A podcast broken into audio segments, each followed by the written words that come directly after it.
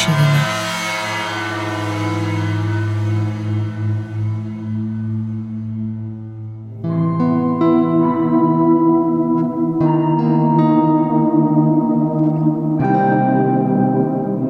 Zdravím vás. Moje jméno je Honza Chlaň a jsem moc rád, že jste si pustili podcast Není to vaše vina. V jeho osmém dílu uslyšíte výpověď ženy, kterou znásilnil její vlastní bratr. A přesto, že k tomu došlo před čtyřmi desítkami let, stále to v jejím životě hraje zásadní roli. Proč to tak je? A proč to mnohé udivuje nebo nad tím mávnou rukou? Naše společnost si neuvědomuje, že následky traumatizujícího činu mohou být skutečně dalekosáhlé a dlouhodobé, někdy dokonce neřešitelné. Běžně se setkáte s názorem, že je to chyba obětí, že nejsou dostatečně silné, že se přece nic tak hrozného nestalo. Pravdou ovšem je, že důsledky a dopady traumatizujícího prožitku jsou pro život oběti skutečně devastující a jejich řešení může trvat roky a je tím složitější, čím déle je odkládáno.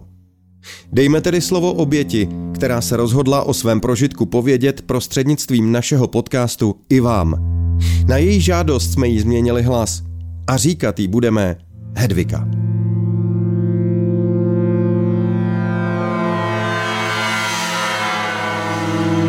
Když mě bylo asi jedenáct, mě napadl můj o tři roky starší bratr. Tehdy šel do puberty a myslím si, že se to na mě chtěl učit, nebo já nevím, jako prostě. My jsme měli dům na poschodí, byly tam dva pokoje, které měly dveře naproti sobě a on bydlel v jednom tom pokoji, ve kterém byl starý gauč, takový gauč, eh, prostě matračkový, červený. Já si do dneška pamatuju tu strukturu toho, toho potahu. A když mě bylo těch 12, tak já jsem jednou přišla za tím bratrem, teď my jsme si spolu normálně hrávali. Ani nevím jak, ale ocitla jsem se na tom poschodí mezi těmi dvěmi pokoji a on tam najednou byl. Napadl mě ze zadu, vím, že to bylo ze zadu. Strhnul mě na, na ten gauč a já jsem si v první chvíli myslela, že se prostě bijem. Tak jak jako ty sourozenecké rvačky, jako že něco někde, že jsem někde něco řekla nebo udělala, nebo já nevím něco. Ale on mě řekl, že, že se mám vyslíct, že sám se vyslíkl a řekl, že, že přece jako to bylo hrozný, já jsem to prvé viděla. viděla jsem prostě ten stopořený út a bylo to pro mě, pro tu 12 letou já jsem to nikdy neviděla. Bylo to něco hrozného a on chtěl, že, že chtěl, abych to dala do úst a, a pak si na mě lehl, pokoušel se do mě dostat, nikdy to bolelo, to strašně to bolelo, tak bylo to hnusný, mě se chtělo strašně zvracet, jako já, víte, já si pamatuju jenom to, že že to bylo hnusný a mě bylo špatně a chtělo se mě zvracet a vlastně jsem vůbec nechápala, co se děje. Bylo to strašně ponižující. Potom řekl, že jestli něco řeknu, že on přece ví, že se mně to líbí. A já jsem se strašně bála, že tohle to se někdo dozví, že by se to třeba naši mohli dozvědět, co by se stalo, kdyby. A že vlastně mně se to líbí a mně se to nelíbilo. Mně se to nelíbilo. No a pak jako prostě se oblíkl. Taky po mně chtěla, abych to spolkla. Bylo to hrozné. Já jsem myslela, že se já se vlastně divím, že jsem se nepoblila. Já jsem to ještě nikdy neřekla. Ale je to pro mě něco hroznýho.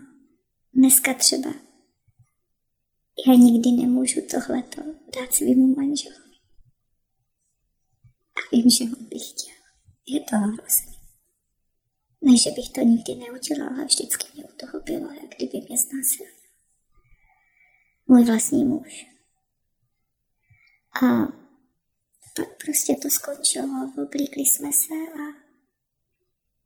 šli jsme domů k obědu. Seděli jsme v kuchyni. Všichni, celá ta rodina. Tak to muselo být v sobotu. Musel to být některý den, kdy byli všichni doma. Um, já jsem tam s ním seděla a prostě já jsem si řekla, že to, že to nebylo. Tam už to byl zase můj bratr, nahoře to byl někdo jiný. Nebo já nevím, jak jsem to dokázala, ale prostě to tak bylo. Seděli jsme vedle sebe a vypadalo to jako, že se vůbec nic neděje. Chodili jsme spolu na autobus, normálně dál jsme spolu mluvili, ale nikdy jsem nevěděla, kdy se to stane. A ono se to stalo. Opakovalo se to.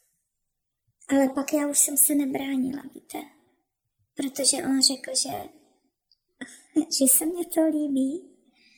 Já jsem to hlavně chtěla mít za sebou. Já jsem udělala všechno, co chtěla. Ale nikdy se mu nepodařilo mě znásilnit tak jako, abych pozbyla panenství. Prostě. To se nestalo, protože on se do mě nikdy nedostal. To strašně bolelo. Takže to já vlastně věci nepamatuju. Já ani nevím, jak jestli on jako vyvrcholil nebo ne, nebo jak to probíhalo, nevím. Já si toto nepamatuju. Já si jenom pamatuju tu strukturu toho gauče a, a ten koberec a tom pokoji toho moc nebylo, víte, to bylo prostě, naši neměli, že jo, tak co bylo, to bylo a, a musela jsem před ním klečet, že, když já si pamatuju, pamatuju si prostě ten smrad. No a pak to skončilo. Pak to skončilo, protože já jsem měla úraz když jsem se vrátila z nemocnice, já nevím, prostě přestal to dělat. A tak jsme žili zase normálně a já jsem to zapomněla, nebo já jsem to prostě nějakam zasunula. Musím říct, že jsem to zapomněla. Já jsem se rozhodla, že to neexistuje. Mě znásilnil můj bratr, kterému snad nebylo ani 15, je to možný? Dneska si a je říkám, že to snad jako dlouho, ještě dneska si říkám, že to snad nebyla pravda. Já jsem to zasunula. Já jsem zatím udělala černou čáru tlustou a řekla jsem si, však se ti nic nestalo. Jakože žila jsem dál, žila jsem normální život. Ale já jsem to ani nikomu nemohla říct. Já jsem se strašně bála. Styděla jsem se.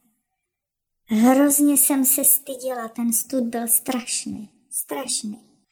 Do dneška se stydím, já se jako stydím o tom mluvit. Jsou mnohem horší příběhy. Já jsem žila ještě, když jsem jela poprvé sem do Sasy svědomím, že, že když to vyslovím, co se mně stalo nahlas, takže musím umřít. Že umřu. Že mě to zabije. Já jsem sobě nosila 40 let tohleto tajemství. Můj mozek to jako zapomněl Zůstala jsem na to strašně sama a s tím se nedalo žít. Já jsem to prostě musela zapomenout. A pak jsem normálně žila, žila jsem úspěšný život. Já mám střední školu, mám maturitu, mám úspěšného manžela, mám tři děti. Máme všechno, co chcem. Vlastně mě vůbec nic nechybí. Jenom to, že, že mě nevěří ani můj manžel.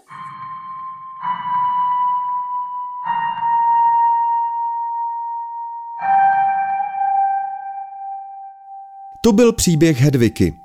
Pokud i vy máte někde hluboko v mysli uloženou vzpomínku na prožité sexuální násilí, nezůstávejte na ten problém sami. Vyhledejte pomoc. Psychiatrickou, psychologickou nebo terapeutickou. Nebo si o tom promluvte s někým, komu důvěřujete. I sdílení traumatizujícího prožitku je dobrým terapeutickým nástrojem. A pokud byste chtěli pomoci i ostatním, využijte možnost promluvit prostřednictvím našeho podcastu. Kontakty na nás najdete na našem webu www.nenitovaševina.cz A hlavně si pamatujte, není to vaše vina.